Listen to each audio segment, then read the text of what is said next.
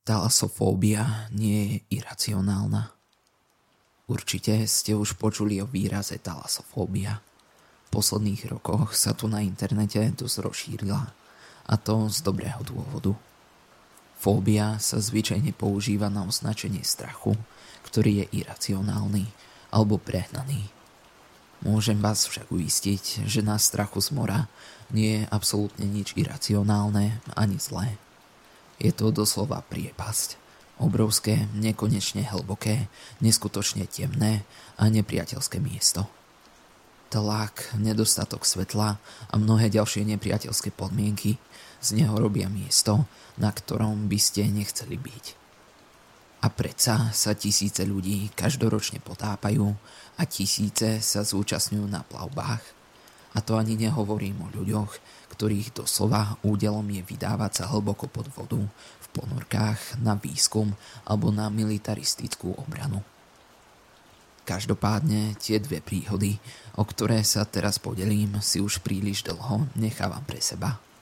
Ale čo skoro pochopíte, že tieto veci nemôžem presne povedať priateľom, rodine a dokonca ani terapeutovi, lebo by som nechcel byť označený za blázna.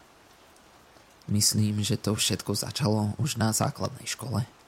Ak si dobre spomínam, nemohol som byť starší ako štvrták. Chodil som na mimoškolský plavecký kurz.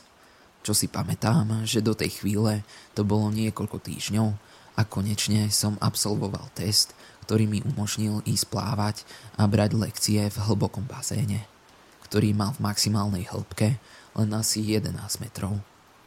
Hlavným dôvodom, prečo som tam chcel byť, bolo to, že moji vtedajší kamaráti, ktorých som považoval za najúžasnejších ľudí na svete, už chodili na lekcie v hlbokom bazéne.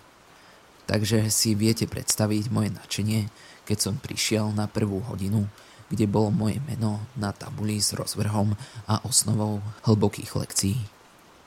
Počas pár minút všetko prebiehalo normálne – Inštruktori si prešli plány na tento deň, ako aj hru, ktorú si zahráme na konci, pod podmienkou, že sa počas samotnej výučby budeme správať slušne. Pre partiu hlučných žiakov základnej školy sa to ľahšie povie, ako urobí.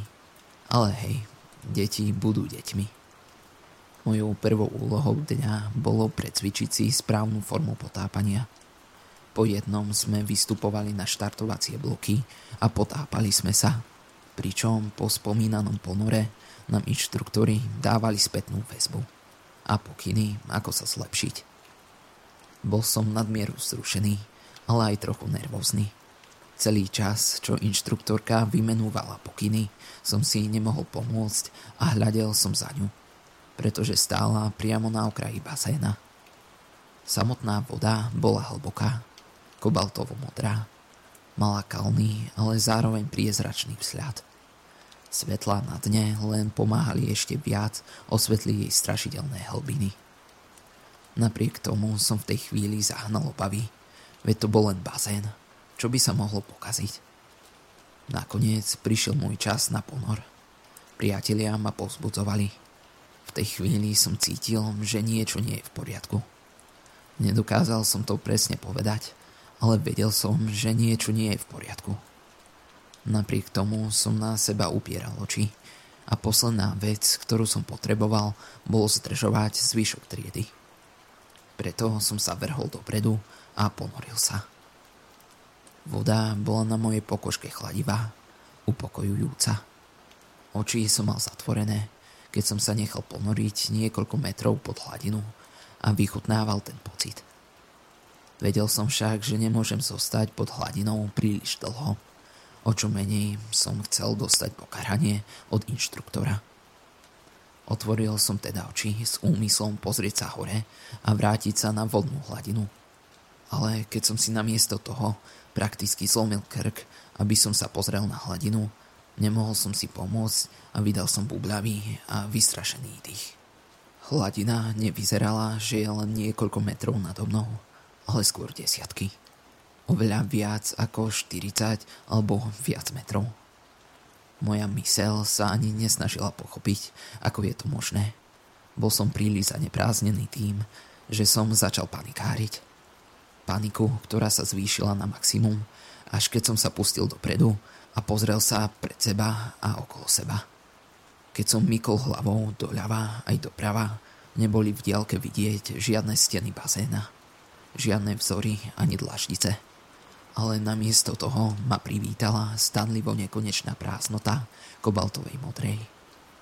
Nič iné ako voda v každom jednom smere. Keby som bol naozaj tak hlboko, ako som predpokladal, určite by mi prasklo v ušiach, alebo niečo by som pocítil na svojom malom, krehkom tele. Ale nie, tam som sa vznášal. Využil som chvíľu, aby som sa pozrel dolu. Chyba taká strašná a stresujúca, že som si celkom istý, že ma nakoniec stála niekoľko rokov života. Podobno som nedokázal určiť, či voda klesá do hĺbky stoviek, tisícok alebo desať tisícok metrov. Jediné, čo som naozaj videl, bola modrá farba, ktorá pomaly klesala ďalej a ďalej, až kým sa nestala čiernou. A ja som tam bol, vysiaci priamo v jej strede. Čas, ktorý uplynul, bol otázkou niekoľkých sekúnd, ale tie sekundy mi v tichých hlbinách pripadali skôr ako minúty. Rýchlo som obrátil pozornosť späť k hladine a začal som sa k nej zúfalo driapať.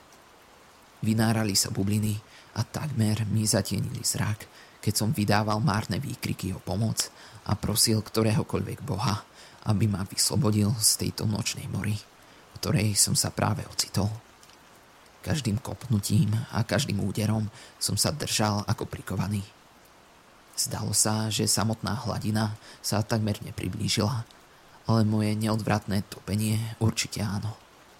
Pľúca ma začali páliť a cítil som, ako sa mi začínajú zmršťovať. Keď som sledoval, ako sa moja ruka nezmyselne pokúša chytiť a zovrieť hladinu, ako by som ju prosil o milosť. Myslel som si, že to bude môj koniec, že zahyniem vtedy a tam, že moja mŕtvola bude odsúdená plávať v modročiernej priepasti. Oči sa mi opäť začali zatvárať Cítil som, ako sa mi každou sekundou trízlivo stláčajú pľúca. Práve keď sa mi pred očami zjavila len tma, zrazu ma zasiahol intenzívny a známy pocit, že sa prebíjam vodnou hladinou. Ale to nebolo všetko. Pocítil som stisk rúk okolo ramien. Prsty toho, kto to bol, sa mi silno vtláčali do tela, keď ma s presvedčivou silou ťahali hore. Keď som znovu otvoril oči, Zdvihol som zrak a uvidel pohľad, ktorý ma zároveň upokojil a hlboko smiatol. Bol to strop krytého bazéna, v ktorom som sa nachádzal pred niecelými pár minútami. Vynoril sa z neho prísny ženský hlas, ktorý mi hučal do upchatých uší, keď som začal vykašľavať a vypľúvať vodu. To bola blbosť a mohlo sa to skončiť oveľa horšie. Nemal si zostať pod vodou tak dlho – po zvyšok dňa budeš sedieť vonku. Hlas patril mojej inštruktorke plávania. Duchom neprítomný som počúval, čo hovorí, zatiaľ čo som si tísol ruky k podlahe bazénovej miestnosti.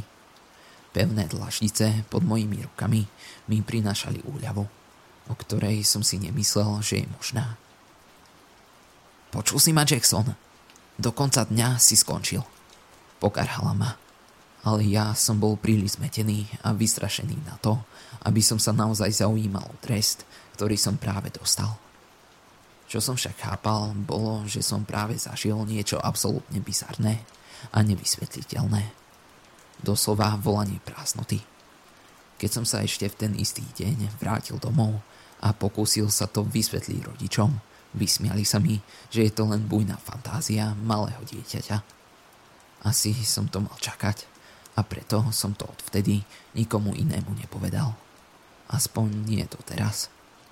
Nemôžem nevyhnutne obviňovať svojich rodičov, že boli skeptickí, alebo kohokoľvek iného, keď na to príde. Konec koncov a ja sám som tomu neveril, napriek tomu, že som to zažil.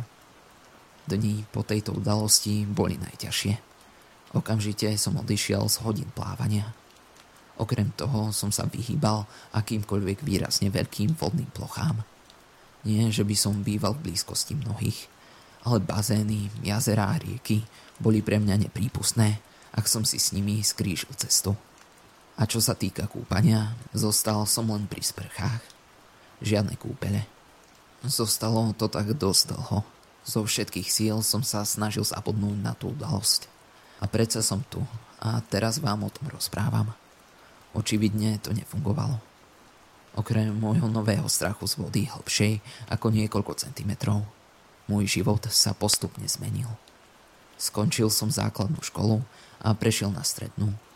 Našiel si kamarátov, chodil som na výlety, dostával sa do problémov a zažíval som typické skúsenosti pre prvých pár rokov môjho dospievania. Všetko išlo celkom dobre a ja som sa priblížil k tomu, aby som sa s touto skúsenosťou úplne vyrovnal. Až kým sa nestal druhý incident. Viete, krátko po skončení prvej triedy mi zomrela babička. Zasiahlo ma to dosť tvrdo. Mal som na ňu len pekné spomienky a vážila si ma ako svojho vnuka. Bola to milujúca, láskavá a úctyhodná žena.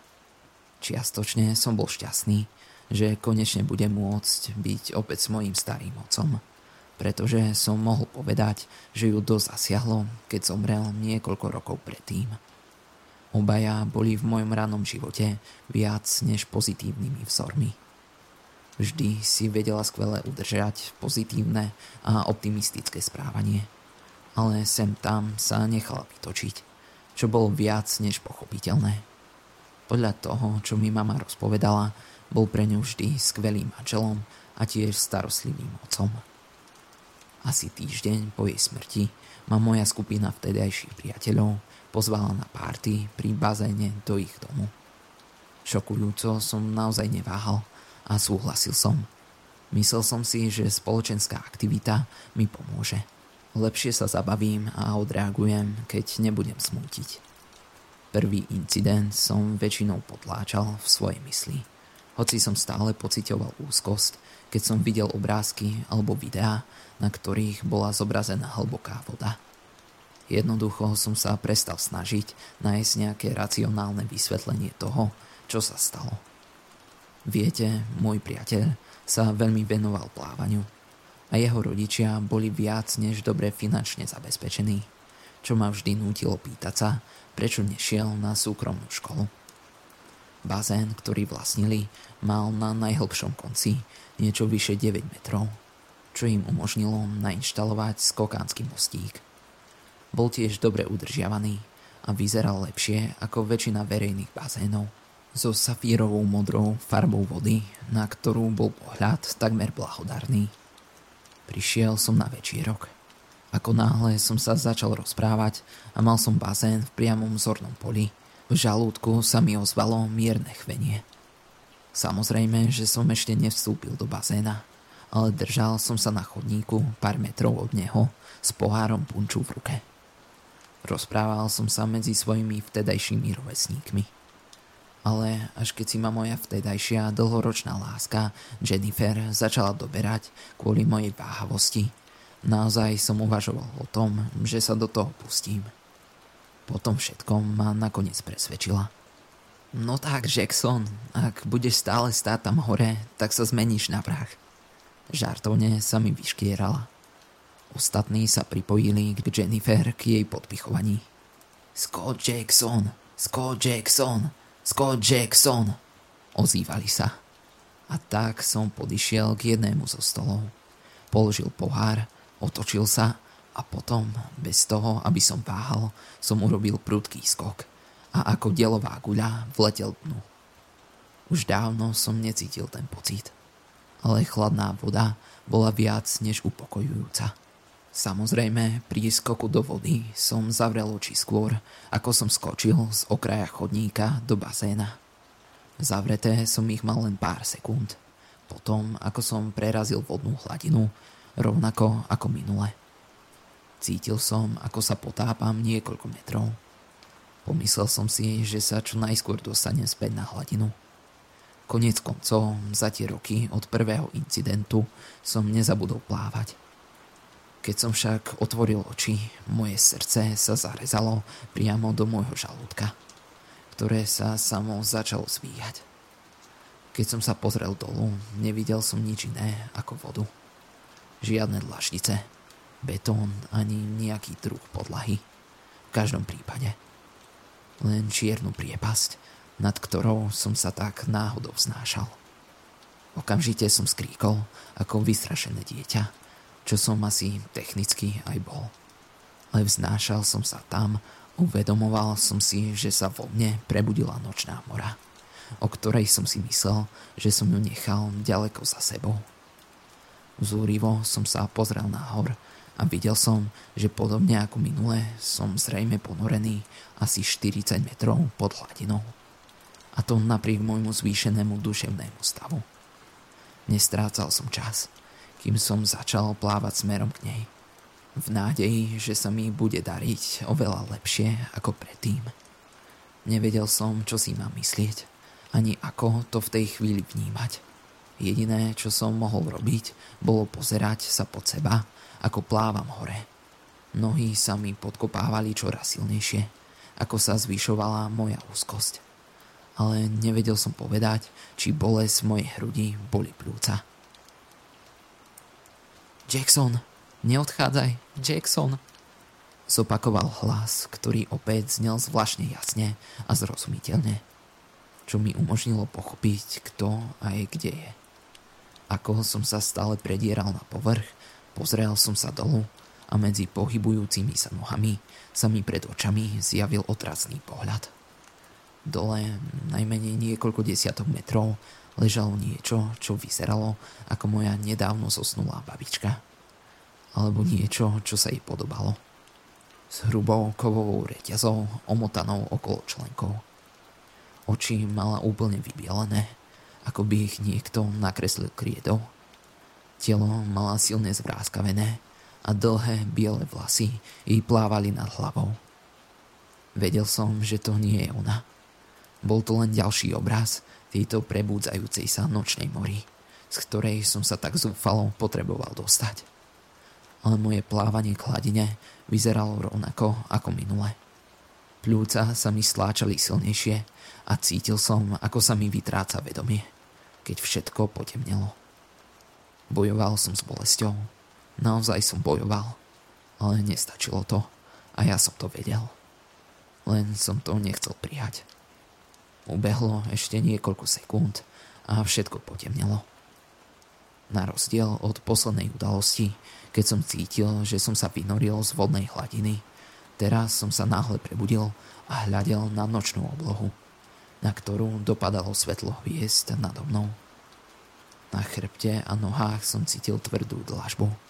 A keď som sa pozrel doľava aj doprava, uvidel som svojho priateľa, ako aj niekoľko ďalších osôb, ktoré sa zúčastnili na bazénovej párty po oboch stranách.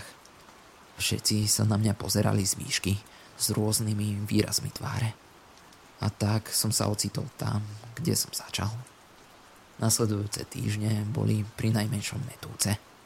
Zúčastnil som sa na pohrebe svojej starej mamy, ale celý čas som nemohol vyhnať z hlavy predstavy jej príšerného dvojníka, ktorého som videl v priepasti.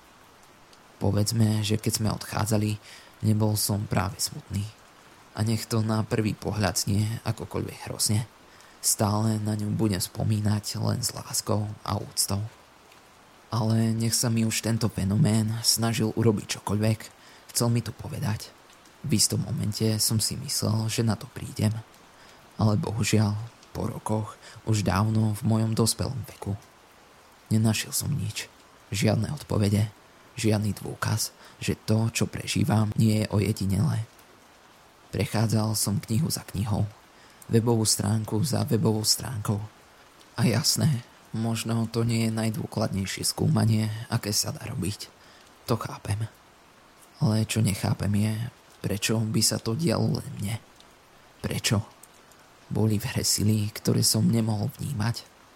Bol to nejaký druh trestu za nejaký hriech, ktorý som spáchal. Po druhom pokuse som vedel, že som to ja. Konkrétne ja, nie bazén, nie voda, ale ja. Nebol som z tých, čo veria na kliatby, ale potom definitívne som otvoril svoju mysel tejto myšlienke. Ale prečo sa to začalo diať tak náhle? Prečo som to musel trpieť za každým, keď som sa ponoril do vody? Veď som plával už niekoľko mesiacov pred tým prvým incidentom. Je to taký frustrujúci pocit. Taká beznádej, že nemôžem nájsť žiadne odpovede ani riešenia. Sakra, aj keby som len dokázal nájsť jedného ďalšieho človeka, ktorý má rovnaký problém, prinieslo by mi to istý pocit upokojenia. Ale nie, nič. Niečo čudné ma postihlo a vesmír mi nedá sľutovanie. Hlbšie som sa však ponoril do histórie talasofóbie. A hoci nemala ani zďaleka toľko materiálu ako niečo také ako arachnofóbia alebo klaustrofóbia. Stále tých informácií bolo viac než dosť na to, aby ma zamestnali. Prešiel som to, čo by ste očakávali. Staré správy a prepisované denníky námorníkov a lodných posádok. Oceánske mýty ako Moby Dick alebo Kraken. Čo ma však naozaj zaujalo, boli obrázky morských hlbín. Či už to boli pravé, alebo fotorealistické umelecké diela, pri pohľade na ne som mal zvláštny, znepokojujúci, no zároveň zvedavý pocit. Vytiahol som si niekoľko fotografií z hlbokej vody a za každým to bolo, ako by som sa pozeral priamo do priepasti. Človek by si myslel, že po mojich skúsenostiach je toto posledné, čo by som chcel vidieť takýto obraz, ale nemohol som si pomôcť. Mal som pocit, že sa mi to takmer snaží niečo povedať. To, odkazujúce na nepoznané hlbiny. Zbláznil som sa? Možno. Hovorí sa, že vesmír je posledná hranica, ale ja si dovolím nesúhlasiť. Je väčší? Iste. Je prázdnejší? Určite. Ale predsa ak by som si musel vybrať medzi uviaznutím vo vesmíre a stratou na mori. V každom prípade si vyberiem vesmír. Tam hore mám aspoň hviezdy a iné zdroje svetla, ktoré mi pomáhajú udržať si zdravý rozum, aby mi pripomínali, že môj zrák funguje. Ale dole v modrej hlbočine takýto luxus si nemôžem dovoliť. Je to nekonečná modrá a čierna. Navždy. Je to prázdnota ako čierna diera, ktorá vás pohltí a nikdy, nikdy vás nepustí späť.